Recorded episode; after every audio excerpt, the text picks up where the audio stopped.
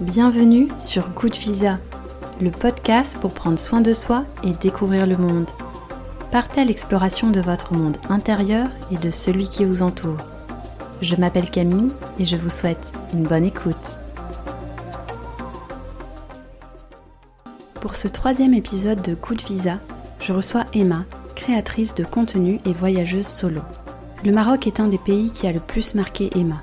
C'est avec une certaine émotion que nous aborderons ce pays récemment touché par un séisme. Emma partagera avec nous sa découverte du désert, des souks et des hammams, sans oublier les délices de la gastronomie marocaine. Cela fait près de 15 ans qu'Emma voyage régulièrement seule, et c'est ce qui l'a poussée à créer son compte The French Wanderess, un compte Instagram et un blog dédié au voyage solo. Pour finir, Emma partagera avec nous son intérêt pour le running. Véritable phénomène de société ou parfois effet de mode, la course à pied est excellente pour la santé lorsqu'elle est abordée avec précaution. Je ne vous en dis pas plus et je vous souhaite une bonne écoute. Bonjour à toutes, bonjour à tous, bonjour Emma. Bonjour. Je suis ravie de te recevoir aujourd'hui. Alors avant de commencer cet épisode, je me suis dit que ça serait peut-être pas mal de raconter comment on s'est rencontrés Mhm. avant que tu te présentes euh, toi-même. Donc pour la petite histoire, en fait, nous avons une amie en commun. Donc on s'est déjà croisés dans des anniversaires, euh, on s'est beaucoup parlé aussi pour les cadeaux en commun et, et toutes ces histoires.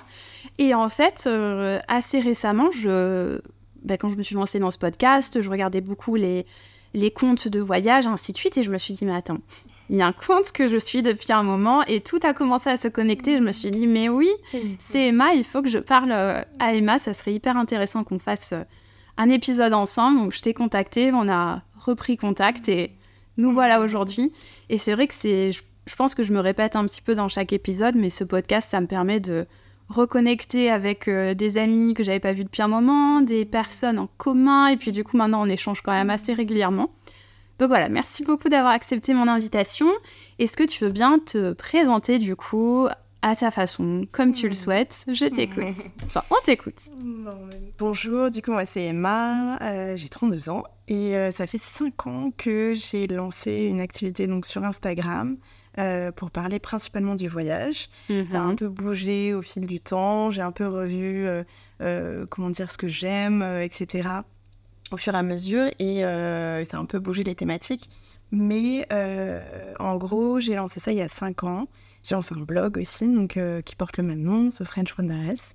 Et euh, je prends toujours autant de plaisir à partager sur les réseaux sociaux mes voyages, mais aussi, euh, comme je disais, des, des thématiques qui ont un peu changé ces derniers temps par rapport au voyage solo, pour aider les personnes à franchir le pas, et aussi à la création de contenu, voilà. Mais toujours le voyage qui guide quand même un peu tout ça, le fil conducteur de tout ça. Et The French Wanderess, j'adore ce nom. Est-ce que tu, il y a peut-être une histoire derrière, si tu veux bien nous en parler? Alors, euh, c'est hyper compliqué, je trouve. Je sais pas si tu seras d'accord de trouver un nom qui puisse Tellement. euh, Tellement. nous ressembler. Oui. Euh, Il y avait la question de la sonorité, moi aussi, qui compte quand même beaucoup Mhm. pour moi. Et, et le côté, je me disais, qu'est-ce qui va me démarquer à ce moment-là Donc, il y a cinq ans, il y avait déjà pas mal de créateurs de contenu voyage. Mhm. Euh, donc, je voulais vraiment le côté français, euh, parce que ça fait partie de mon identité. Mhm. Et euh, le côté voyageuse, alors c'est un mot en fait, c'est un anglicisme, mais qui n'existe pas euh, euh, vraiment, je crois, dans le Mm. vocabulaire. C'est-à-dire qu'on utilise wanderer euh, au masculin, en fait, Oui. ce qui veut dire vagabond, euh, et euh, enfin voyageur, etc. Mais il y a quand même Mm. toute cette idée-là. Mais j'ai trouvé un roman, alors je n'ai jamais lu, parce que il n'est pas vraiment question de voyage, mais plutôt de, de vagabondage sur le plan des relations amoureuses, je crois. Et c'était un, enfin, c'est un roman qui s'appelle The Wanderess, ou oui, The Wanderess, il me semble. Et donc je me suis dit, mais voilà, c'est ça, c'est le nom que j'ai envie de Mhm. choisir. Et euh, J'adore. J'ai couplé le côté français le- et Wanderess euh, avec cet anglicisme euh, féminin. C'est vrai que la vagabonde française, ça fait un petit peu. On est d'accord. Donc c'est super que tu aies lancé ce, ce compte. En plus, euh, donc c'est pour les voyages, mais c'est vrai que tu as parlé de la création de contenu. Euh, moi, la première, ça m'aide beaucoup. Tu parles, tu donnes beaucoup de conseils sur ben, les créations de contenu, les erreurs à ne pas faire, des conseils. Euh, il me semble que tu euh, donnes aussi des, euh, des petites formations à droite à gauche. Moi, quand j'ai vu ça, je me suis dit, mais waouh Impressionnant Oui, parce qu'en fait, je me suis rendu compte qu'en 5 ans, moi, je suis complètement autodidacte comme beaucoup de créateurs de contenu. Et c'est très compliqué, euh, je trouve, de comprendre ce qui fonctionne, de comprendre ce qui fonctionne pas. Euh, ça bouge tout le temps, en plus. Euh, et puis, il y a différentes plateformes. Aujourd'hui, il y a TikTok, il y a Instagram, enfin, il y a plein de choses et des codes qui sont vraiment très spécifiques à chaque plateforme. Mm-hmm. Donc, mon souhait, c'est aussi de pouvoir aider les gens à trouver les billes facilement grâce à mon compte. Euh, parce que moi, j'ai écouté mais, des centaines de vidéos sur YouTube, j'ai regardé des vidéos sur Instagram, etc. Là, je me suis dit, il faut que je permette à la fois sur le blog et sur Instagram aux personnes de pouvoir regrouper toutes ces informations-là et avoir accès à J'adore. voilà. J'aime trop parce que c'est un peu aussi ce que je me disais par rapport au podcast, se dire il y a tellement de podcasts sur les voyages, de podcasts sur le bien-être. Donc là, on va en faire un qui regroupe les deux. Donc euh, Good Visa, le podcast pour prendre soin de soi et découvrir le monde. Et c'était cette idée aussi de regrouper plein d'informations pour les avoir sur un seul, euh, un seul canal. Donc c'est ce que tu nous racontes aussi. Donc, euh, est-ce que d'ailleurs cette activité, donc tu fais ça à temps plein ou est-ce que c'est par exemple comme Maureen, notre invitée de l'épisode 1, c'est un projet sur, sur le côté? Alors c'est un ça a pris différentes formes. C'est-à-dire qu'au début, j'ai fait ça, euh, j'avais 4 heures de, transport tous les jours, 2 heures le matin, 2 heures le soir euh, en région parisienne pour aller au travail. Donc c'est là que j'ai lancé euh, il y a 5 ans ce compte Instagram et ce blog pour passer le temps et permettre aux autres de s'évader et m'évader en même temps. Et petit à petit, j'ai vu que ça fonctionnait. Et puis il y a eu des périodes où j'ai pu investir un peu plus ou un peu moins mon compte, etc. et le blog. Mais aujourd'hui, c'est vraiment une de mes activités professionnelles. Euh, depuis, ça fait un peu plus d'un an que je me suis lancée à mon compte, mais je ne fais pas uniquement ça parce que c'est clairement difficile de pouvoir vivre de la création de contenu uniquement. Donc euh, voilà, si un jour c'est possible, euh, pourquoi pas, mais pour le moment c'est pas voilà, ça fait pas partie de mes projets aussi personnels. Bien sûr. voilà. Et c'est vrai que tu vois, c'est drôle que tu parles de, de, cette création de contenu parce que quand j'ai lancé le podcast, mais je me suis dit, mais je ne vais plus critiquer les créateurs de contenu, les influenceurs à droite à gauche, parce que c'est vrai que c'est un, un travail monstre derrière sur euh, les réseaux sociaux, sur euh, les créations d'images et ainsi de suite. Donc euh, voilà, en tout cas, c'est vrai que je recommande fortement aux auditeurs et auditrices de te suivre pour, pour cet aspect-là. Et donc, on va revenir un petit peu au voyage. Donc c'est vrai, quand tu t'es présenté, tu nous as raconté plein de choses. Et quand on a échangé rapidement avant ce podcast, je t'ai demandé quel est ton pays coup de cœur Et tu m'as répondu que c'était... Le Maroc. Le Maroc. Et ce qui est quand même fou, c'est que on a parlé de ça avant euh, les événements euh, qui touchent le Maroc aujourd'hui, avec ce séisme qui s'est produit dans la nuit du 8 euh, au 9 septembre 2023, près de Marrakech, donc un petit peu plus sur plus dans les, régions éloignées. Et c'est vrai que je me suis dit bon, est-ce qu'on maintient ou pas ce pays? Et je me suis dit ben, si ça peut ne serait-ce que encourager déjà les gens à, à donner, que ça soit par le biais d'un don ou par euh, ramener des couvertures, du matériel, parce qu'il y a des collectes qui s'organisent un petit mhm. peu partout. Donc ce que je ferai, c'est que je mettrai euh, en lien de cet épisode toutes les, euh, tous les moyens par lesquels vous pouvez contribuer. Donc il y a bien évidemment l'UNICEF, j'y pense parce que j'ai eu l'opportunité de travailler avec eux. Il y a la Croix-Rouge, le Secours Populaire, et puis bien évidemment tous ces groupes euh, Facebook, sur Instagram. Euh, mm. donc voilà, je mettrai ça. Et je me suis dit, justement, le Maroc va avoir euh, encore plus besoin de, des touristes, de. Voilà, que les gens n'arrêtent pas de venir pour ce qui s'est passé. Donc je me suis dit, ok, on va quand même lancer cet épisode et on va parler donc un petit peu de, choses un peu plus gaies mm. Sur le Maroc. Donc peut-être ma première question, ça va être pourquoi est-ce que le Maroc est ton pays coup de cœur? Pour plein de raisons. Oui, j'imagine. C'est un pays. Alors, j'y suis allée plusieurs fois euh, et j'ai visité que euh, principalement deux villes. J'ai visité Casablanca et Marrakech. Euh, après, dernièrement, l'année dernière, je suis allée aussi dans le Sahara, donc j'ai eu l'occasion de voir quelques villes sur le, le passage, tout ça jusqu'au Sahara. Mais je crois que c'est un pays que j'aime beaucoup parce qu'il y a une certaine effervescence, il y a, une, quelque chose d'extrêmement vivant. Et euh, mhm. quand, quand, on y est, c'est difficile à expliquer comme ça à distance, mais quand on y est, c'est vraiment quelque chose qui se ressent. C'est-à-dire que bon, Marrakech, après, chaque ville est très différente, bien sûr, mais euh, pour parler de Marrakech, c'est une ville qui, qui est vive. Enfin, il y a du monde partout, il y a, il y a beaucoup d'odeurs, il y a, il y a beaucoup de, de couleurs aussi. Enfin, il y a quelque chose d'assez incroyable enfin, qui transporte complètement en tout cas moi qui me transporte. et qui, quand on n'est pas habitué aussi, en tout cas je parle de mon ressenti subjectif, encore une fois, au début, c'est un peu déroutant. Là, je me souviens, la première fois que je suis arrivée à Marrakech, j'étais en famille en plus, donc c'était assez particulier. Et je me souviens, il m'a bien fallu euh, un jour et demi pour, euh, pour justement me poser un peu. et T'adapter Et ouais, complètement, complètement. Et alors, ça me fait ça souvent dans chaque voyage, parce que j'ai l'impression que quand on voyage, on a nos sens qui sont en ébullition. Complètement. Et il y a une paire de repères, donc on, je pense qu'on on cherche aussi peut-être des repères à ce moment-là. Et donc, euh, on, ressent les choses de manière beaucoup plus forte. Mm. Et je trouve qu'à Marrakech, c'est assez spécifique aussi. Mm. Et à chaque fois que j'y retourne, donc j'y suis allée trois fois, et euh, à chaque fois que j'y retourne, il y a peut-être un peu moins euh, longtemps, parce que j'ai beaucoup plus de repères maintenant, visuels, etc., géographiques aussi. Mais il y a toujours ce petit temps d'adaptation.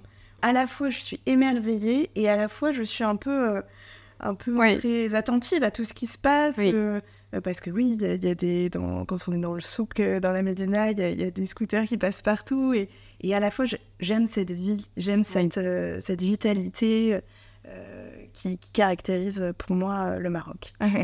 J'adore et c'est très drôle que tu dises que ta première fois là-bas c'était en famille parce que moi aussi j'étais ado à l'époque et c'est vrai que là je me dis et ça rejoint un petit peu ce que tu disais plus tu y reviens plus ta, ta vision euh, évolue un peu.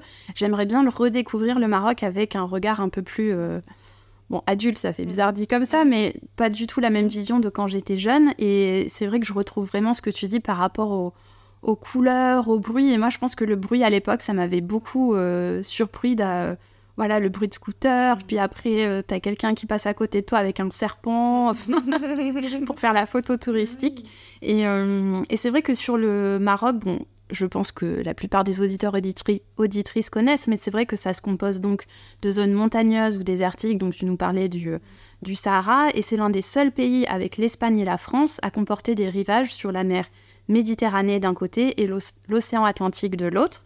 Et euh, j'en parlais un petit peu dans l'épisode sur la Thaïlande, tout euh, ce côté monarchie qui, on l'oublie un petit peu, mais c'est vrai qu'au Maroc, il y a également un roi, le roi Mohamed VI, et on le voit un petit peu plus là dans l'actualité parce qu'il se rend justement au chevet des personnes qui ont été euh, touchées par, par ce séisme, il s'implique énormément.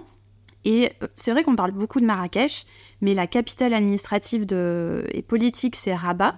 Et la capitale économique, c'est Casablanca. Et c'est vrai que Marrakech, ça reste plus la, la ville touristique, et je ne sais pas si tu le savais, mais en fait, le mot français Maroc, ça vient de. C'est dérivé du nom de Marrakech.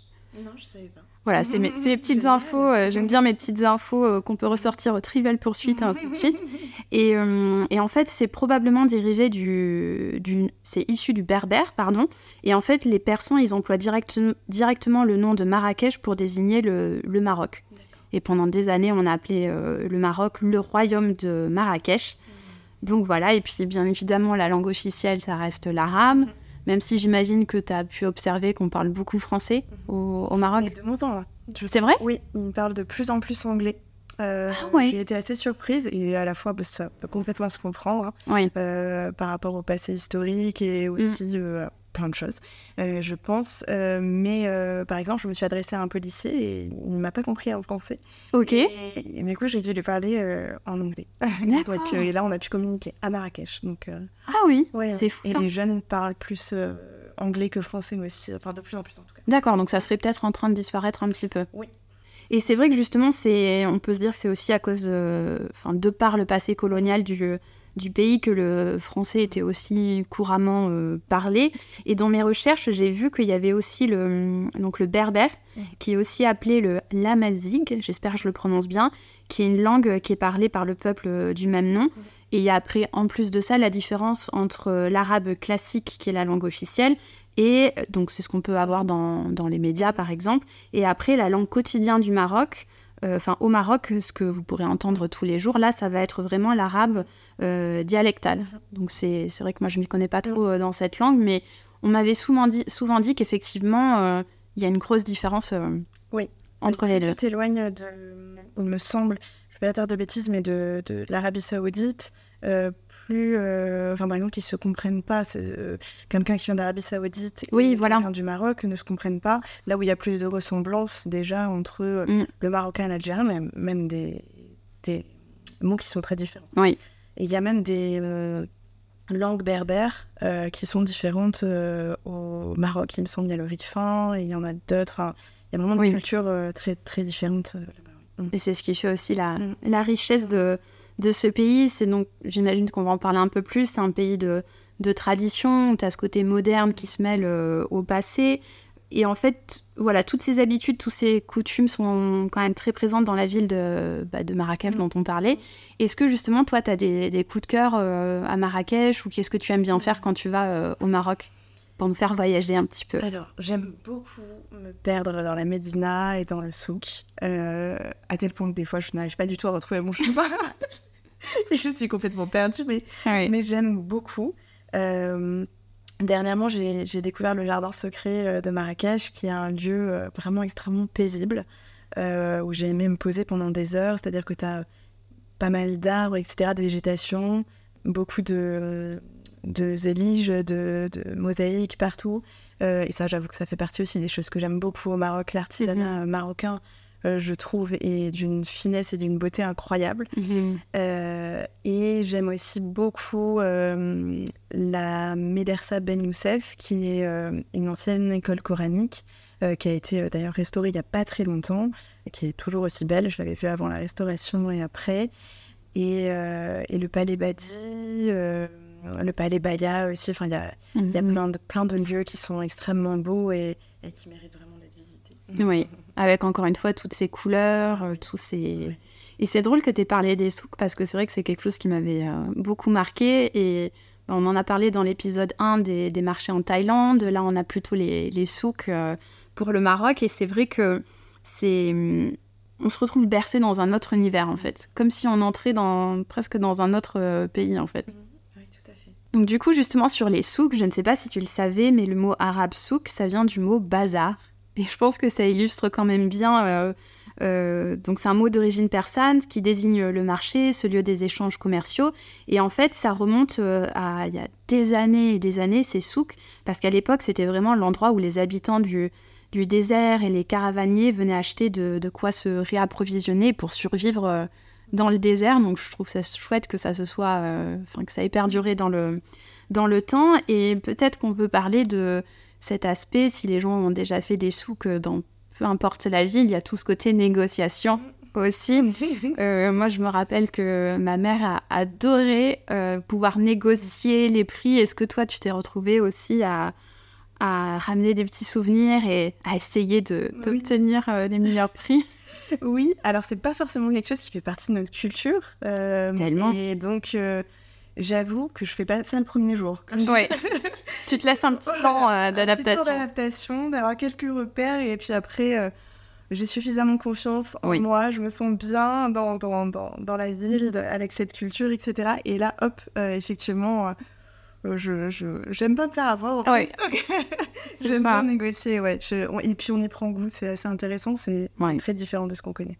C'est vraiment les, les cavernes d'Ali Baba, en fait, Ouais. quand on, on va avoir des tapis, de la poterie, parce que ça aussi, c'est tout ce côté artisanal que tu soulevais, qu'on trouvera nulle part ailleurs. Donc, c'est quel est le petit souvenir que, que je vais ramener? Et je sais pas si tu as pu en faire l'expérience. Moi, c'est vrai que quand j'entends Maroc, euh, tous ces pays-là, je pense beaucoup à tout ce qui est prendre soin de soi, prendre soin de son corps. Et ça me fait donc la petite transition avec le, le podcast. C'est vrai que je ne l'ai jamais fait au Maroc, mais la prochaine fois que j'y retourne, j'aimerais beaucoup faire un hammam. Est-ce que tu as déjà fait des hammams au Maroc? Oui. Tu vas nous raconter ça alors, parce que j'aimerais tellement Alors, en faire. c'était il y a super longtemps. Ouais. Euh, mais euh, ouais, c'est, je sais pas à quand ça remonte. Il y a plus de plus de 10 ans, je pense. Oui, mais c'est sûr. Il y a une quinzaine d'années même, je pense. Ouais. Euh, du coup, j'étais allée euh, donc dans un hammam et j'étais toute seule. Donc c'était un peu déroutant au début parce que je ne savais pas ce qu'il fallait faire. Donc j'étais entourée euh, de femmes et, et je ne savais pas ce qu'il fallait faire, ce qu'il fallait pas faire parce qu'il y a différentes étapes. Il y a une étape, si je me souviens bien, où euh, on, on se nettoie avec du savon noir et Mhm. puis après on- il y a quelqu'un qui vient s'occuper de nous et, et euh, ça passe donc à la partie gommage, etc. Et c'est très surprenant parce que c'est c'est très énergique. Enfin, Oui. on s'attend pas du tout à ça. Oui. Et à la fois, c'est très agréable. On ressort de là, on a l'impression de, de- de Oui. jamais avoir été aussi propre, d'avoir une peau extrêmement douce, et c'est incroyable. Et du coup, donc, toute cette partie gommage, ça se fait à l'intérieur du hammam ou c'est des pièces différentes ah, Dans une pièce différente. En fait, y a, là où j'étais allée à Casablanca en tout cas, tu avais une petite pièce où euh, on, se rince, on se lave, on se savonne soi-même. Ensuite, hop, on va dans une autre pièce, on nous allonge et là, on nous mhm. fait le gommage. Euh, et ensuite, avec un gant un peu spécial, je sais pas quel nom ça porte, mais mm. euh, voilà. Et ensuite, euh, on passe. Euh, j'avais aussi pris un massage après euh, dans une autre partie. Ah, génial. Ouais, vraiment, vraiment chouette. bah ça, les massages, c'est. On en mm. parlait dans l'épisode 1, c'est mm. c'est tout un. C'est incroyable. C'est incroyable, les massages. Et j'aurais peut-être dû préciser au début que le hammam, donc, c'est un véritable lieu de purification entre corps et âme. Et en fait, ça signifie littéralement en arabe oshon euh, eau chaude, pardon, c'est mon petit accent bordelais qui, qui ressurgit, donc ou source d'eau chaude, et en fait c'est un bain de chaleur humide qui est très différent du sauna qui lui est une, chaleur pardon sèche, et en fait c'est aussi différent du bain turc qui se fait à la vapeur parce que là on est donc vraiment avec cette, euh, donc cette source d'eau chaude. Et c'est inspiré des termes romains. Donc j'aime bien ça aussi voir euh, d'où viennent toutes ces choses qu'on connaît tous les jours. Et en fait, le, donc, de ce que j'ai bien compris, comme tu nous le disais, il y a la pièce à part pour tout ce qui est gommage, massage, et parce que j'imagine que quand on, faisait, on te faisait le gommage, il faisait pas plus de 50 degrés, euh, ou peut-être que si. Euh, non, je crois que c'est vraiment dans la première pièce. Alors c'est pas le hammam comme on l'imagine, parce que j'en ai déjà fait par exemple à Bordeaux, dans, dans des endroits, oui. Euh, dans une pièce fermée. En tout cas, je pense que c'était quelque chose d'assez traditionnel là où je suis allée. Oui. mais j'imagine qu'il y a différents types de mhm. hammam.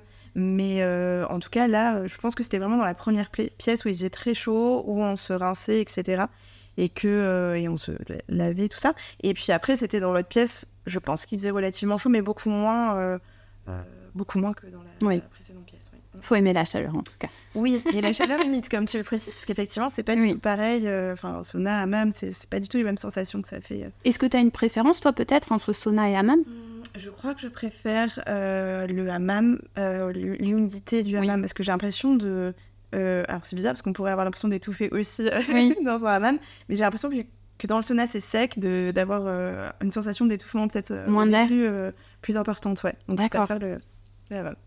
bah, c'est vrai parce que moi pour le coup je préfère le sauna parce que dans le hammam j'ai l'impression de m'étouffer donc c'est vraiment en fait euh, libre à chacun en fait de tester parce qu'après les, bienfaits sont quand même très similaires. J'ai regardé un petit peu et en fait grâce à la chaleur, donc encore une fois qu'elle soit humide ou sèche, la, peau va devenir plus souple. Donc c'est ce que tu nous disais où tu t'es ressortie en te sentant euh, toute nouvelle.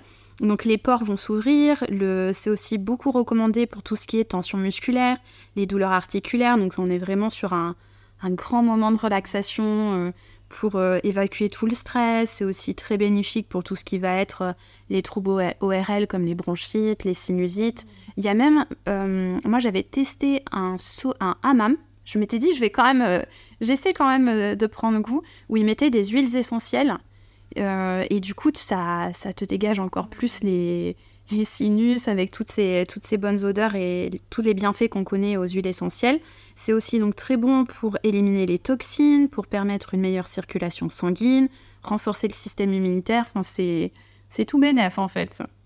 Donc voilà, en tout cas, moi je recommande fortement aux gens d'essayer ben, soit le sauna, soit le hammam. Et bien évidemment, il n'est pas recommandé si vous souffrez euh, d'hypotension, d'hypoglycémie. Voilà, encore une fois, il faut, faut, faire attention avant de se lancer dans, dans quoi que ce soit de nouveau.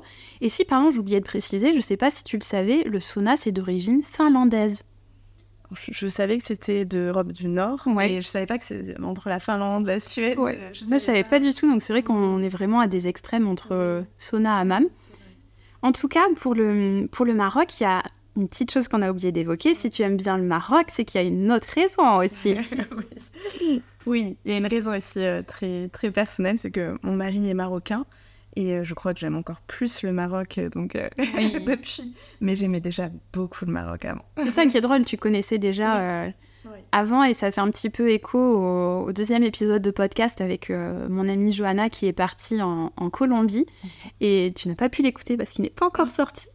Donc tu as l'avant-première, mais c'est vrai que bah, elle a rencontré son mari là-bas qui est colombien et du coup on a parlé de la Colombie et elle aussi elle aime encore plus sa Colombie maintenant. Donc c'est très drôle que qu'on parle de ça.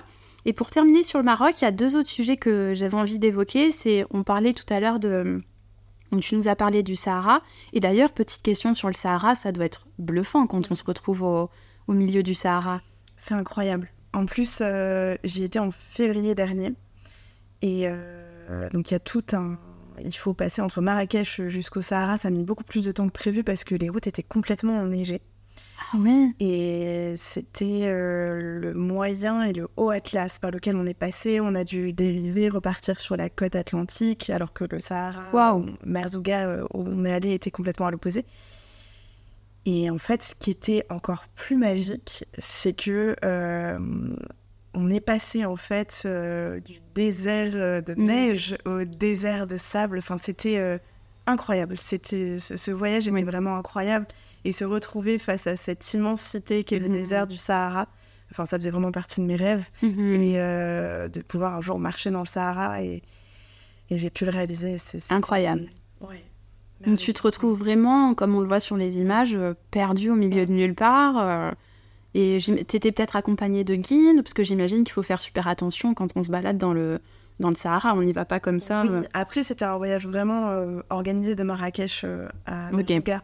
Donc effectivement, euh, après, je sais pas comment ça se passe. Euh, j'aimerais bien y retourner justement dans, un mhm. contexte où c'est moins préparé, parce que les voyages organisés ont leur avantage, mais aussi leur inconvénient. Il y a quand même moins de liberté, et j'aimerais bien quand même essayer aussi, euh, je sais que c'est possible d'y aller par soi-même. après, on, avait dormi dans, des tentes au milieu du désert. Oh. Ah là là.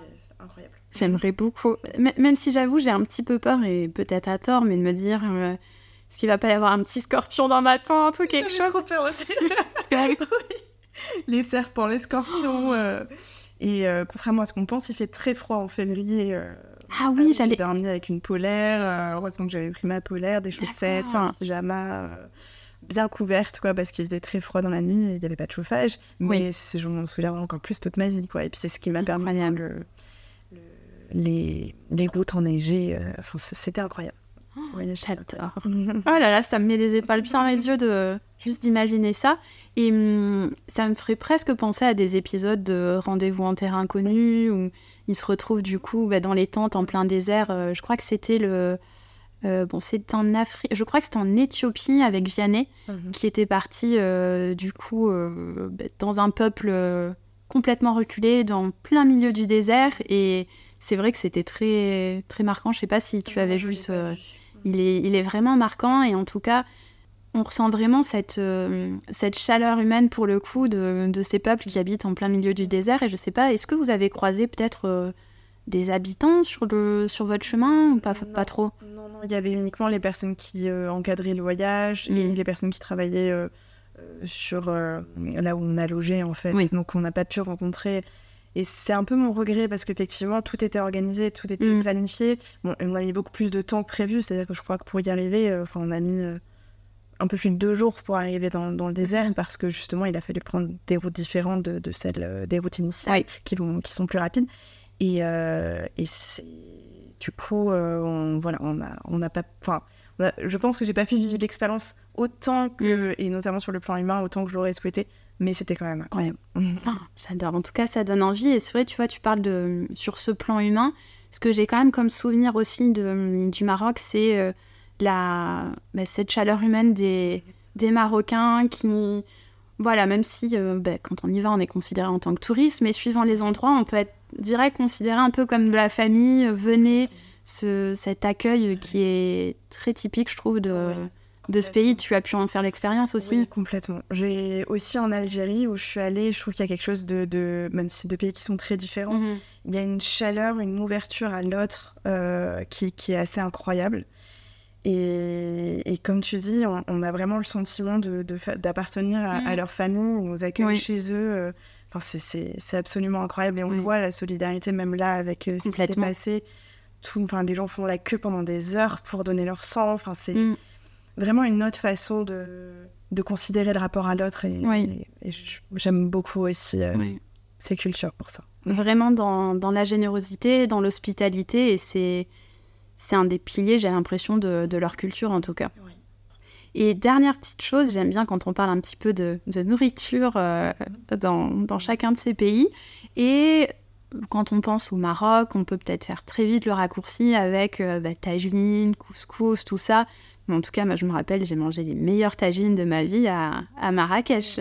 Mais c'est marocain, tagine pour le coup. Oui. euh, ouais. C'est euh, le plat en fait. euh, en Ah oui, d'accord. euh, qui porte ce Ok. nom-là, dans lequel on fait les tagines, qui est originaire, je crois, de la ville de Fès. Je veux pas dire de bêtises, mais. Je crois, oui, ça me dit quelque chose. c'est incroyable les tagines. Oh, Les messamen, je sais pas si t'as déjà goûté, ces crêpes un peu feuilletées, carrées. Ah non, j'ai jamais goûté ça. Mais je crois que j'en Ah. c'est incroyable. Et c'est vrai que c'est incroyable. Et dans, par exemple, quand on pense à, à l'Asie, on va penser, euh, ok, l'Asie égale riz. Mm.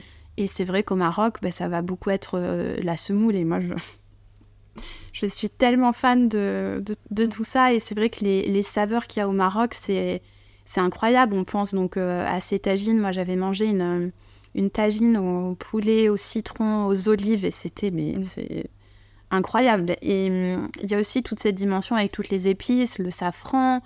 Euh, bon, j'ai pas toutes les épices en tête, mais c'est vrai que c'est un. Ça, ça épate en fait quand on. culinaire, enfin, moi je crois que euh, la cuisine marocaine et la cuisine italienne sont vraiment les cuisines que je préfère. Ouais. Mm. Ça donne faim tout ça et ça nous fait une bonne transition sur, euh, pour revenir rapidement sur, euh, sur ton compte. Donc tu nous as dit que tu parlais de, de voyage, mais tu parles un petit peu aussi d'adresses euh, culinaires, si je ne m'abuse. C'est bien ça qui, qui n'aiment pas euh, bien manger. Et hum, justement, quand euh, on s'est remis à parler, donc tu m'as bien réexpliqué, j'ai bien vu que ton compte, tu mets beaucoup en avant le fait de voyager solo. Donc est-ce que tu veux bien qu'on se lance dans, dans ce sujet? Qu'est-ce qui t'a... Pourquoi en fait tu t'es dit j'ai envie de parler du voyage euh, en solo? Parce que je me suis dit qu'on n'en parlait pas assez. Et c'est spécifiquement le voyage solo pour les femmes. Enfin, moi j'appelle ça voyage solo féminin. Euh, si tant est qu'il y a un voyage solo masculin. Mais quand on est une femme, on a beaucoup plus peur. Euh, moi, la première. Mhm. Euh, on réfléchit beaucoup plus quand on sort le soir, etc. Oui. à plein de choses.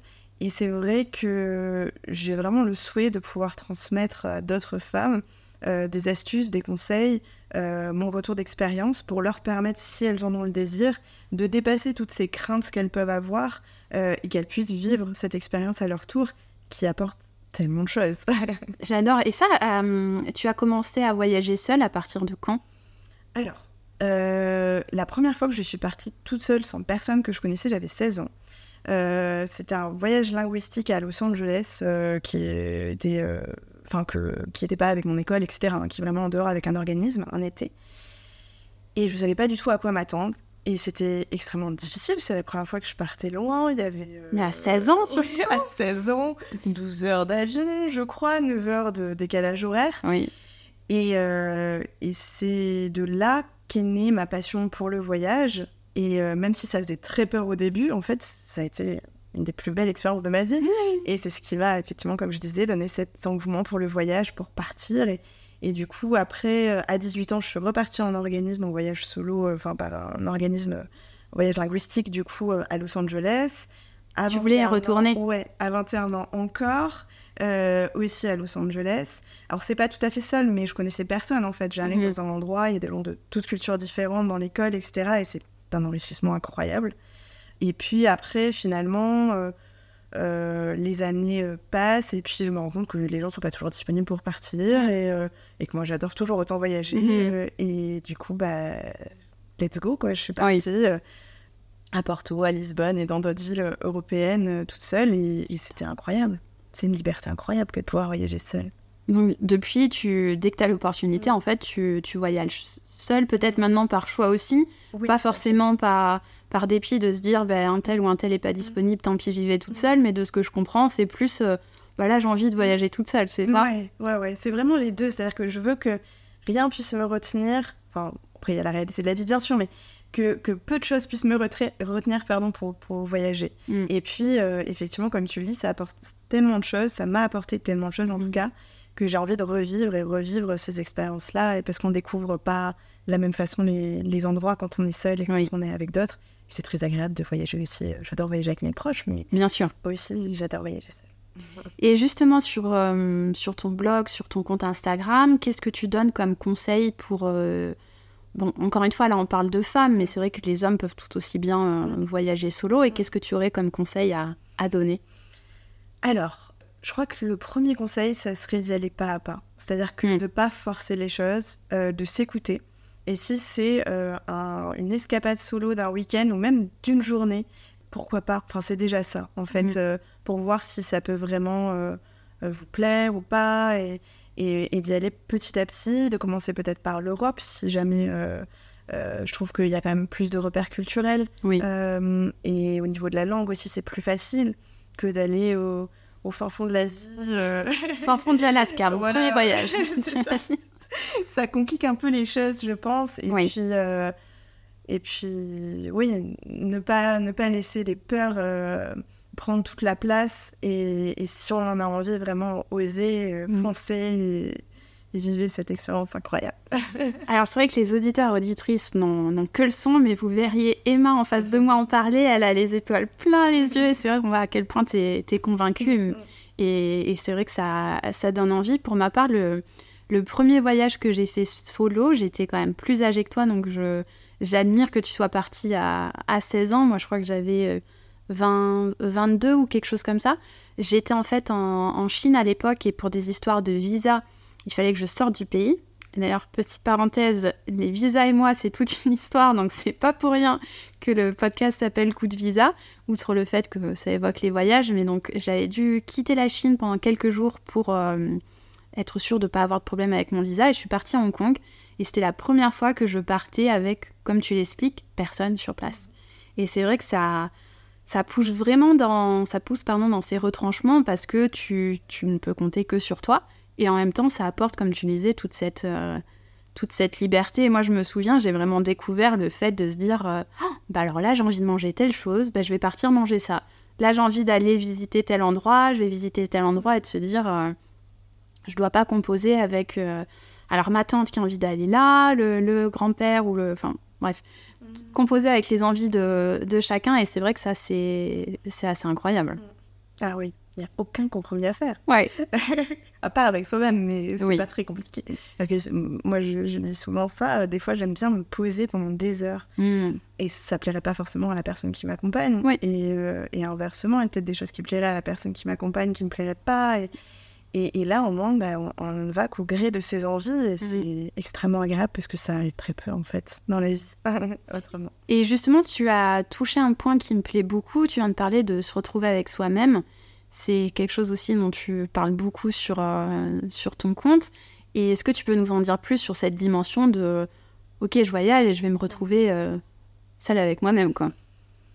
En fait, ce qui fait peur beaucoup, euh, d'ailleurs j'avais fait une, une vidéo à ce sujet, c'est que déjà quand j'ai remarqué comment tu mets seul sur, euh, sur le clavier, tu sais, Mm. on propose des emojis comme pour d'autres mots, et il y avait trois emojis, mais qui, euh, genre, euh, un emoji qui pleure, un emoji qui est triste, etc. Comme si la- le fait d'être seul C'est vrai. est vraiment euh, synonyme de tristesse. Incroyable qu'ils proposent ça. Ouais. en- Et parce que, bah oui, quand on entend la solitude, c'est vrai qu'on y voit plutôt quelque chose de négatif, de péjoratif, alors que ça peut être euh, incroyable. Mhm. Euh, parce que, en fait, j'ai pas le sentiment à ce moment-là d'être seule. Je me dis pas, là, je suis seule. Oui. Je suis face à moi-même, mais pas uniquement Mhm. face à moi-même. C'est-à-dire que je suis face à des paysages, je suis face à des gens.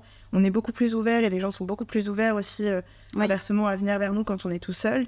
On fait plein de rencontres. On, est, on, on vit pleinement tout ce qui se passe.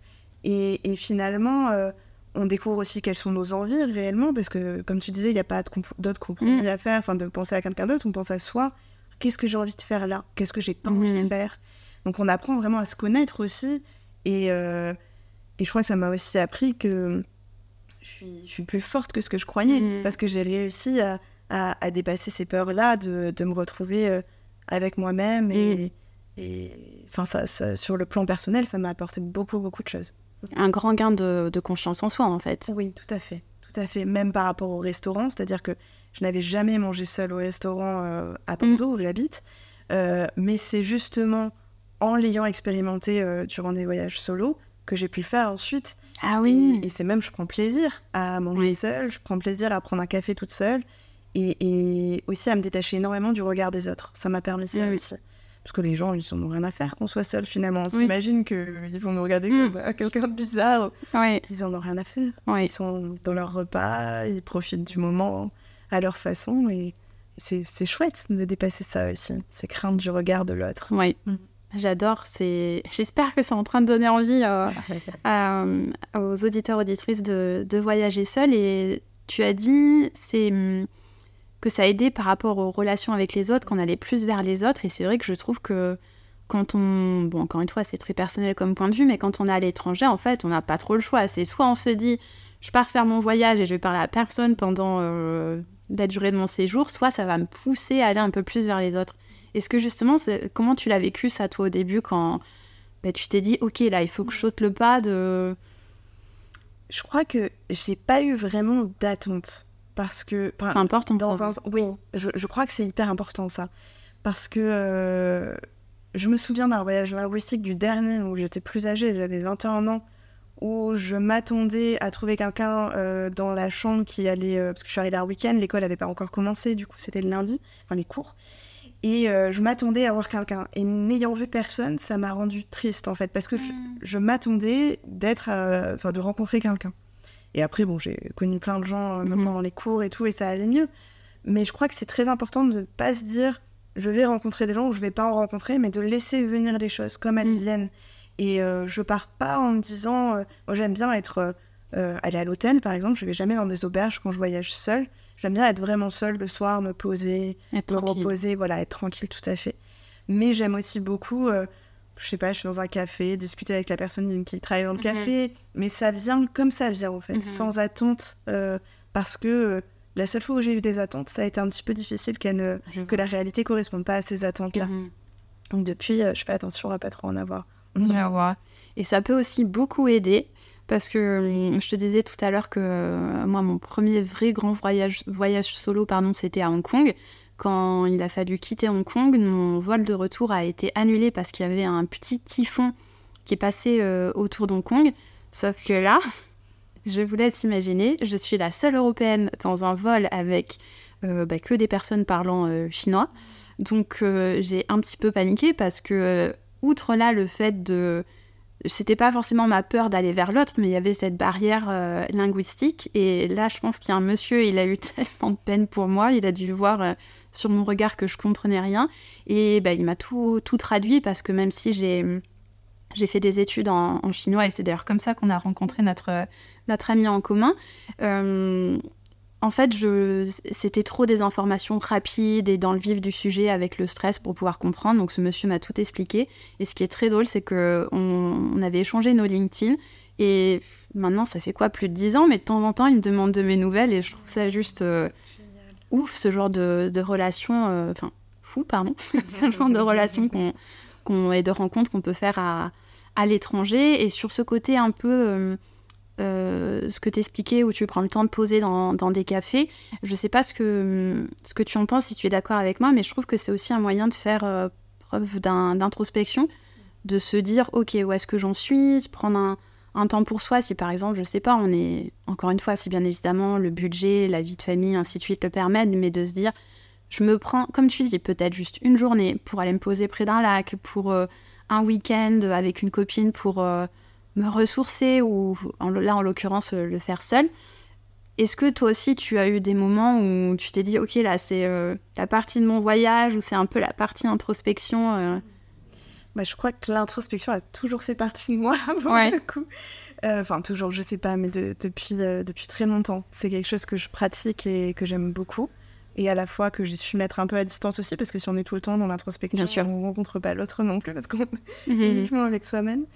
Mais euh, oui, oui, je pense que effectivement, ces, ces mots seuls contribuent tout à fait à, des moments d'introspection et, et, qui permettent aussi de faire le, de, de, faire un peu le point, euh, je veux dire au quotidien, pas pendant les voyages solo. Je prends un café toute seule, je fais un peu le point sur bon, ok, là en ce moment, comment je peux réajuster les choses, mhm. qu'est-ce que je peux mettre en place, etc. Et ces moments sont, sont, sont nécessaires et, et, très agréables. Hyper précieux. Oui, tout à fait. Et là, ça me donne envie de, citer à nouveau Christophe André. Donc, c'est presque, je le cite presque à chaque épisode, mais euh, et, je, maintiens ce. Je sais pas si je l'avais déjà formulé, mais je me dis je pose ça à l'univers. Peut-être qu'un jour je le recevrai dans, dans ce podcast. Euh, donc, il dit dans son livre euh, La vie intérieure aux éditions L'Iconoclaste, il parle d'introspection, justement. Et il dit L'introspection est la démarche volontaire qui consiste à regarder en soi-même, à prendre conscience des pensées, des sentiments, des impulsions qui sont en train de composer notre paysage intérieur et de nous influencer.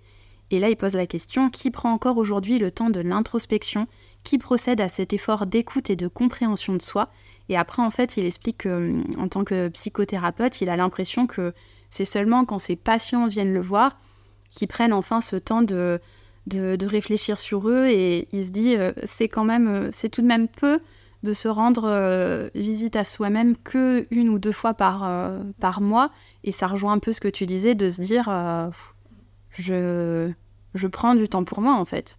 Oui, oui, oui. Là, quand je disais que l'introspection fait partie de moi depuis de nombreuses années, pardon, j'ai pratiqué, enfin, j'ai fait une psychanalyse et euh, je rejoins complètement. Euh, mhm. ça a ouvert aussi cette, euh, cette possibilité de, de, penser et de, de, pouvoir à la fois se penser soi. Et je crois que se penser soi permet aussi de penser l'autre. Oh, c'est trop beau. et de se dégager justement un peu de soi pour, pour pouvoir comprendre qu'en est-il de moi et qu'en est-il de l'autre finalement dans cette situation. Et, et, et, je pense que le, oui, se connaître aussi, comme on disait tout à l'heure, par rapport au, voyage solo, au moment mhm. seul, euh, de manière générale, ça permet aussi de mieux vivre avec les autres. Mm. Mm. Complètement. Et c'est. Comment dire Il y a un côté que j'ai quand même un petit peu envie d'aborder aussi sur euh, les voyages solo. Moi, il y a quelque chose qui m'a un petit peu frustrée quand, quand j'étais en Thaïlande, justement. Euh, donc, ce que je raconte un petit peu dans l'épisode 1, donc j'ai vu des choses magnifique avec tous ces temples, euh, la nourriture qui était exceptionnelle. Et des fois, j'avais un peu cette frustration de de ne pas le partager à, avec quelqu'un. Est-ce que toi aussi, des fois, tu ressens ça un peu? En fait, j'ai quand même la sensation de le partager parce qu'aujourd'hui, je ne sais pas comment étaient les voyages solo euh, mhm. il y a 25 ans. Mais aujourd'hui, euh, si j'ai envie d'envoyer la photo à mon mari, de partager ça à mes amis ou à ma famille, en fait, je le partage. C'est vrai. et puis le soir, souvent, il y a un petit moment où où j'appelle mes proches euh, et puis je raconte un peu ma journée, enfin, sans obligation, mais ça, voilà, il y a des soirs où mmh. ça se passe et, finalement je partage avec eux et puis je trouve que même quand je rentre de voyage solo, je suis encore plus contente euh, mmh. de retrouver mes proches, de pouvoir raconter tous ces moments, de pouvoir euh, partager avec eux parce que finalement ces moments font partie de moi et, mmh. même si dans l'instant T je les partage pas avec l'autre et avec un de mes proches, je peux les partager après avec un de mes proches. Je savais qu'il fallait que je t'en parle euh, parce que c'est vrai que bah, de t'entendre me dire ça, c'est vrai que ça me rassure beaucoup et ça me dit, euh, pardon, je me dis, j'ai vraiment envie de retenter l'expérience parce que ça fait, bah, forcément, il y a eu le Covid et ainsi de suite. J'ai pas encore eu le prix, saisi l'opportunité de revoyager toute seule, donc là, ça me, ça m'inspire beaucoup à, à le faire et ça y est, là, j'ai hâte. tu m'as trop euh, reboosté. Donc c'est vrai, prendre du temps pour soi, ben, c'est important, ça fait du bien. Et hum, quand je t'ai demandé justement quelle est toi ta source euh, de bien-être, c'est un peu la, question phare, euh, la deuxième question phare du, du podcast. Donc tu m'as répondu que tu aimais beaucoup courir. Oui. Parce que justement, tu, tu vas peut-être plus euh, mieux l'exprimer dans tes mots, ça te permettait de d'avoir ce moment pour toi, de, de réfléchir aussi. Est-ce que tu peux nous, en dire plus? Oui, bien sûr.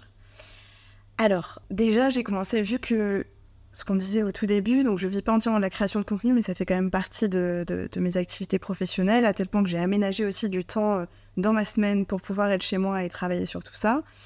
Euh, je trouve que quand on travaille déjà chez soi, c'est absolument nécessaire, en tout cas pour moi, de trouver un moment où sortir. Et c'est là aussi que le footing, alors je le pratique depuis, euh, je pense que j'ai 12 ans, donc... ah oui Ouais, depuis très longtemps.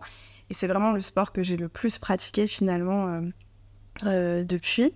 Et ça me permet donc aujourd'hui vraiment des moments de d'évasion de chez moi déjà pour sortir de chez moi mais aussi parfois je bloque j'ai pas de mm. de comment dire de mon processus créatif mm. n'est plus du tout à son apogée j'y arrive pas j'arrive pas à monter une vidéo j'arrive pas à écrire un article de blog euh, voilà je suis bloquée et bien là je sais que c'est le moment où il faut que j'aille courir parce mmh. que ça va me permettre ce moment de pause, euh, rien qu'à moi, où à la fois mon corps va euh, pouvoir vraiment se dépenser, et à la fois un esprit paradoxalement va se remplir. Et donc c'est là, euh, c'est pendant mes footings que j'ai mes plus grandes idées, entre guillemets, euh, avec beaucoup d'humilité, mais là où en tout cas, euh, il y, a toutes les idées qui fusent, à tel point que des fois je me dis, bon ok, je fais deux tours, mais je rentre à pied parce qu'il va falloir que je les note, parce que sinon je les oublie. Mais voilà, il y, a tout ça, tout, ton esprit est en éveil, et c'est extrêmement agréable. Trop bien. Et c'est vrai que toi, tu utilises le, le mot footing. Et je me suis renseignée un peu, et en fait, quand on dit footing, les spécialistes, entre guillemets, euh, font référence à la course qui est plutôt euh, avec, en aisance respiratoire, donc pas trop rapide. Mm. Après, certains vont dire que le running, c'est vraiment la, course de compétition, quand on se prépare pour un marathon. Toi, c'est quoi? Tu vas plutôt, euh, parce que maintenant on utilise un peu tous les termes, quand tu dis tu vas faire ton footing, c'est si tu me dis que tu en fais depuis tes 12 ans, je ne vais pas te proposer qu'on fasse une conscience. non, non, mais après, j'ai fait des pauses et je crois que ça. Enfin, je sais pas si ça va répondre à ta question, mais ça m'a aussi permis. Alors, c'est plutôt la partie footing, du coup. Hmm. Ça m'a aussi permis de prendre conscience de mes limites. Je suis quelqu'un, je suis très entière. Mhm. C'est-à-dire que quand je fais les choses, je les fais à fond. Mhm. Et quand je les fais pas, je les fais pas. Que pendant deux ans, par exemple, j'avais plus l'énergie. Je suis pas allée courir et, je n'ai pas culpabilisé. Enfin, j'ai fait en sorte de pas culpabiliser parce que c'était pas possible à ce moment-là de ma vie. J'avais pas l'énergie nécessaire pour enclencher. Tu sais, ce moment, mhm. bon, c'est bon, j'y vais là. C'était pas possible. Même si je crois qu'on regrette souvent de ne pas aller faire une séance de sport, mais on regrette jamais. Du coup, quand même, je... ça m'a permis aussi de connaître mon, corps, pour le coup, et de savoir que je préfère y aller plus souvent sans me faire mal, parce que très souvent, je me mhm. fais mal, parce que j'y allais à fond, et je dépassais les limites de mon corps et ce qui était possible pour moi.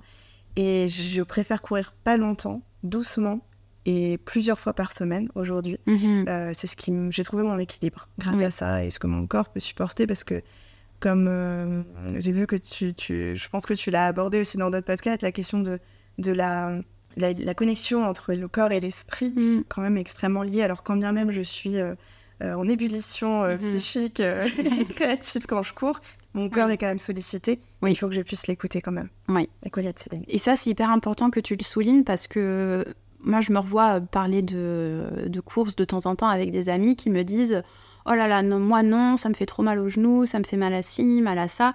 Et c'est vrai que c'est un reproche qui est parfois fait à la course à, pied, enfin course à pied, running, on, s'entend, pour les chocs répétés au squelette. Mais ce qu'il faut se dire, et, c'est tu l'as souligné, c'est qu'il faut y aller euh, à son rythme. Il ne faut pas se dire euh, du jour au lendemain, tiens, ça y est, j'ai écouté le podcast, je vais me remettre à courir. Non, s'il vous plaît, faites attention. C'est le petit disclaimer euh, du podcast. Il faut y aller progressivement, se dire, je vais pas me mettre à recourir tous les jours.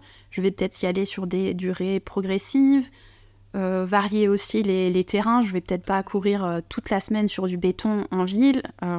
déjà aussi. C'est préconisé pour les genoux. Moi, j'ai des genoux assez fragiles en plus. Oui. Mais ce que tu dis, ça me fait penser à un, monsieur que je croise souvent euh, là où je cours, euh, qui, je pense, a au moins 80 ans. Mm-hmm. Et j'essaie de le filmer à son insu de dos pour justement montrer aux gens qu'il n'y a pas.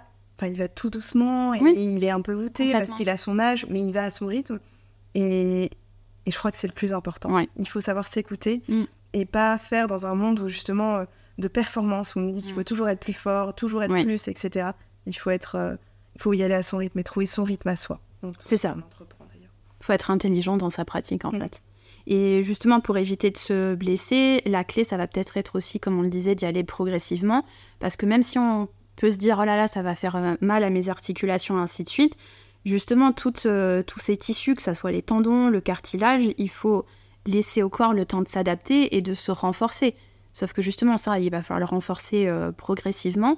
Et j'aimerais bien mentionner euh, rapidement, parce que je parle beaucoup dans mes podcasts, j'essaie de travailler là-dessus, mais je me dis que j'ai quand même envie de parler des bienfaits de la course à pied, parce que, outre toute cette dimension, comme tu le disais, qui permet de, de réfléchir, comme toi, je, je me rends compte que ça me permet d'avoir un peu une. un peu un sas de. Je vais aller respirer, d'autant plus si on a la chance de pouvoir courir. Euh, bah, toi aussi, j'imagine, tu cours dans un parc. Voilà, courir dans la nature, c'est on s'aère euh, énormément. Et étant en télétravail, je me rends compte que ça, parce que là j'ai très récemment repris la, course à pied, je me rends compte que c'est ma ma bulle de décompression dans la journée, euh, constamment devant l'ordinateur et puis bah, le télétravail, la sédentarité, euh, voilà. Mais c'est vrai qu'il y a plein de bienfaits. Je me suis renseignée un petit peu là-dessus, justement aussi peut-être pour m'aider à, me motiver encore plus à, À courir, ça va être bon, donc je le disais, pour renforcer les os, les articulations, mais aussi les muscles. Ça va stimuler la circulation sanguine, donc prévenir euh, des maladies cardiovasculaires. Ça aère l'esprit, comme on l'a dit, et ça favorise un bon sommeil. Que je sais pas toi, mais en général, quand j'ai couru, oui. oui, carrément. Le soir, euh, on dort. Euh, on dort super bien, donc c'est très bon pour lutter contre le stress. Et il y a même des études suédoises qui ont prouvé que l'endurance permettait de purger en fait certaines substances toxiques produites par le, bah, stress et l'anxiété. Donc ne serait-ce que pour ça, on pourrait tous s'y mettre. Et hum, il y a aussi beaucoup de publications scientifiques qui confirment que, alors la course, mais en fait tout exercice euh, physique, ça va accélérer la création de nouveaux neurones. Je sais pas si tu le savais. Et donc je me dis, voilà, ça prouve encore une fois à quel point il est important qu'on fasse des exercices euh, physiques. Ça va aussi sécréter de la sérotonine, donc ce qui permet de, lutter contre les pensées négatives, de, nous tirer vers le haut. Et bien évidemment, ça va euh, sculpter euh, donc les jambes, les fessiers, puis les abdominaux aussi, parce que les abdominaux sont là pour, pour maintenir notre posture. Donc voilà, entre euh, les bienfaits pour le stress, pour la tonicité, pour les articulations, je, voilà, je vous donne tous rendez-vous pour aller courir. Allez-y, foncez. Et je trouve qu'il y a aussi cette dimension, je sais pas si tu vas me rejoindre là-dessus, de je me c'est pas donc, comme on disait, c'est pas je vais repousser mes limites, je vais euh, trop foncer, mais c'est un peu se dire, ok, je suis fière de moi, je vois que j'arrive à tenir le rythme d'y aller d'abord une fois par semaine, ensuite d'y aller deux fois par semaine, et puis de voir aussi la, progression en rythme, qui se perd d'ailleurs beaucoup, mm. je trouve. Je sais pas si ça t'a fait ça quand tu t'es arrêté euh, pendant deux ans, quand tu me le racontais. Oh oui, oui, oui. Et puis j'ai vraiment trouvé un... En fait, moi je, je suis plus, mais je pense que c'est vraiment c'est à chacun de trouver son, son équilibre. Mais euh, moi, je cours régulièrement, mais j'essaye plus justement d'être dans la performance. Mhm. Parce que c'est ça, je sais que j'ai un petit côté comme ça quand même, mhm. que j'aime bien, mais c'est ça qui m'a poussé à me faire mal souvent. Parce que oui, je sais que je peux courir plus de 10 km, mais là, aujourd'hui, bah, j'essaye de. Voilà, de. Je me dis, si je cours 35 minutes euh, trois fois par semaine, ça, ça me permettra de m'évader. Et, et, ça sera que 35 minutes. Il y en a qui diraient que ça serait pas assez parce que on élimine, je crois, qu'à partir de 45 minutes, des choses comme ça. Mais je crois que l'idée, c'est vraiment de me faire du bien. Oui. Et surtout pas me faire du mal. Donc. Euh, c'est sûr. Mais après, comme tu le dis, ça dépend de tout un chacun. Je pense qu'il il y en a qui vont aimer se dépasser, etc. Moi, je sais que ça me correspond pas. Enfin, c'est comme c'est mhm. là, euh, ça pourrait me correspondre, mais c'est là où je me fais mal. Donc, oui. Et ça m'arrête, après, je peux plus rien faire. Oui, donc il faut trouver le, le, juste milieu. Et c'est vraiment cette idée aussi de satisfaction personnelle, de se dire, euh, comme tu le disais, on ne regrette jamais de, Enfin, jamais. Jamais de. Sauf si on se fait très mal et qu'on a fait n'importe quoi, bien évidemment, mais voilà, ça va forger notre mental, notre confiance en soi. On, revient, tout comme les voyages, euh, voilà, vont nous apporter cette confiance en soi. Et c'est drôle que tu mentionnes euh, le fait de, il faut courir tant de temps pour que ça soit euh, efficace, et ainsi de suite. Donc, j'ai pas les connaissances scientifiques biologiques et ainsi de suite euh, nécessaires pour le prouver, mais j'ai lu quand même plusieurs articles qui disaient qu'en fait ça dépend du métabolisme de chacun, parce que certaines personnes vont avoir un métabolisme très rapide, donc si elles courent pas longtemps, ben, elles vont pouvoir éliminer énormément de toxines, sauf que si tu es une personne qui a un métabolisme super lent, ben là effectivement il faudra peut-être courir plutôt 50 minutes. Donc encore une fois, en fait, euh, ça, dépend de chacun. ça dépend de chacun et la régularité, ça sera vraiment le, le meilleur euh, allié. Super, bah écoute, on arrive bientôt à la fin de, cet épisode. Est-ce que tu pourrais partager avec nous ton coup de cœur du moment? Donc ça peut être, je sais pas, une, euh, un bouquin, un film, une chanson, ou peut-être une activité que tu reprends, ou voilà, dis-nous tout. Alors, c'est pas une question évidente, chaud. Oui. Euh, mais je crois que je dirais euh, la, photographie. Alors j'ai toujours aimé, enfin toujours, depuis très longtemps, j'aime mhm. ça. Euh, c'est aussi ce qui m'avait poussé à, me lancer sur, sur Instagram. si je peux me permettre de te couper, tes photos sont magnifiques, donc je vous encourage vraiment à aller voir ton compte. Et j'ai vraiment envie de me perfectionner de manière peut-être un peu plus professionnelle aujourd'hui, connaître davantage l'utilisation euh, d'un réflexe, etc. Donc ça, mhm. je, suis en train de me pencher là-dessus en ce moment. Et euh, c'est pas une euh, mince affaire, mhm. mais, mais c'est chouette. C'est chouette. Et toi, est-ce que tu as un coup de cœur Alors, moi en ce moment, déjà, ça va être une lecture. J'ai emprunté la bibliothèque parce que, chose que je n'avais pas faite depuis des années, en fait, dans chaque ville, il y a des bibliothèques et c'est vrai que J'essaie un peu de me calmer sur ma consommation de bouquins parce que si je m'écoutais, j'achèterais un livre euh, tous les jours. Et là, j'ai découvert Stéphane Alix. Je sais pas si tu connais, j'avais beaucoup entendu parler de, de lui ben, dans plein de podcasts et ainsi de suite. D'ailleurs, on ne sait jamais, peut-être qu'un jour je serai amenée à le recevoir aussi. Donc, c'est un livre qui s'appelle Le Test aux éditions Albin Michel. Et en fait, c'est donc une expérience inouïe, inouïe pardon, la preuve de l'après-vie. Et donc en fait, il explique Lorsque mon père est décédé, j'ai placé des objets dans son cercueil, je n'en ai parlé à personne, puis j'ai interrogé, des médiums qui disent communiquer avec les morts. Découvriront-ils de quels objets il s'agit? C'est le test.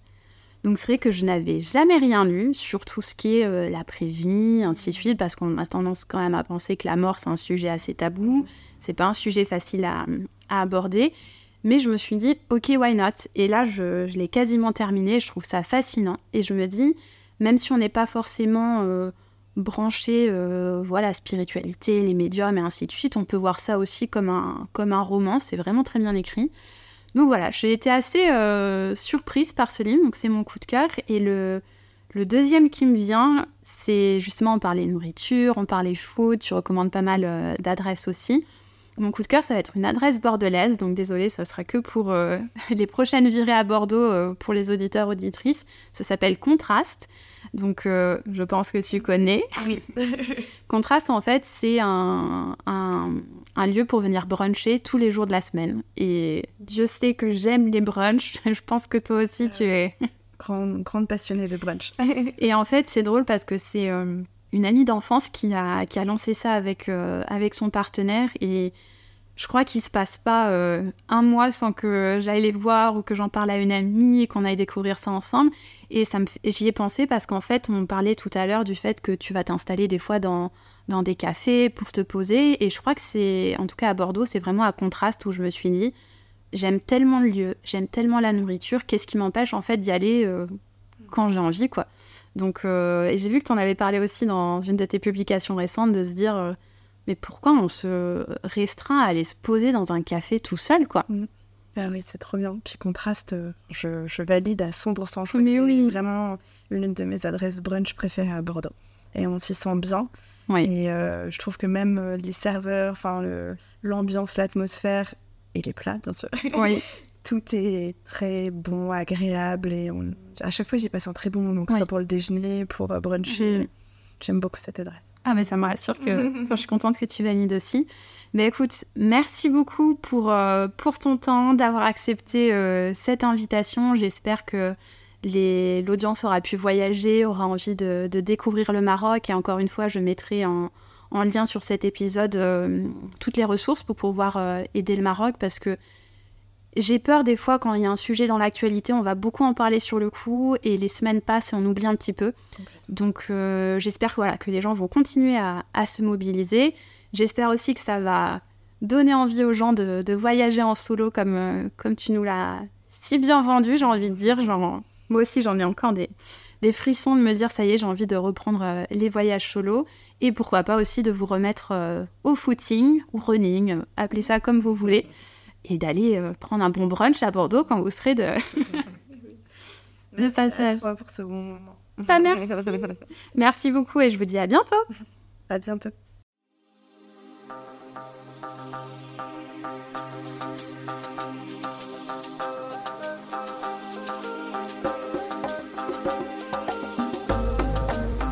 Merci à vous. Merci pour votre écoute. J'espère que cet épisode vous a plu et qu'il vous a permis de vous évader, de voyager, avec des pistes et des idées pour prendre soin de vous. N'hésitez pas à évaluer ce podcast et à le partager. À bientôt.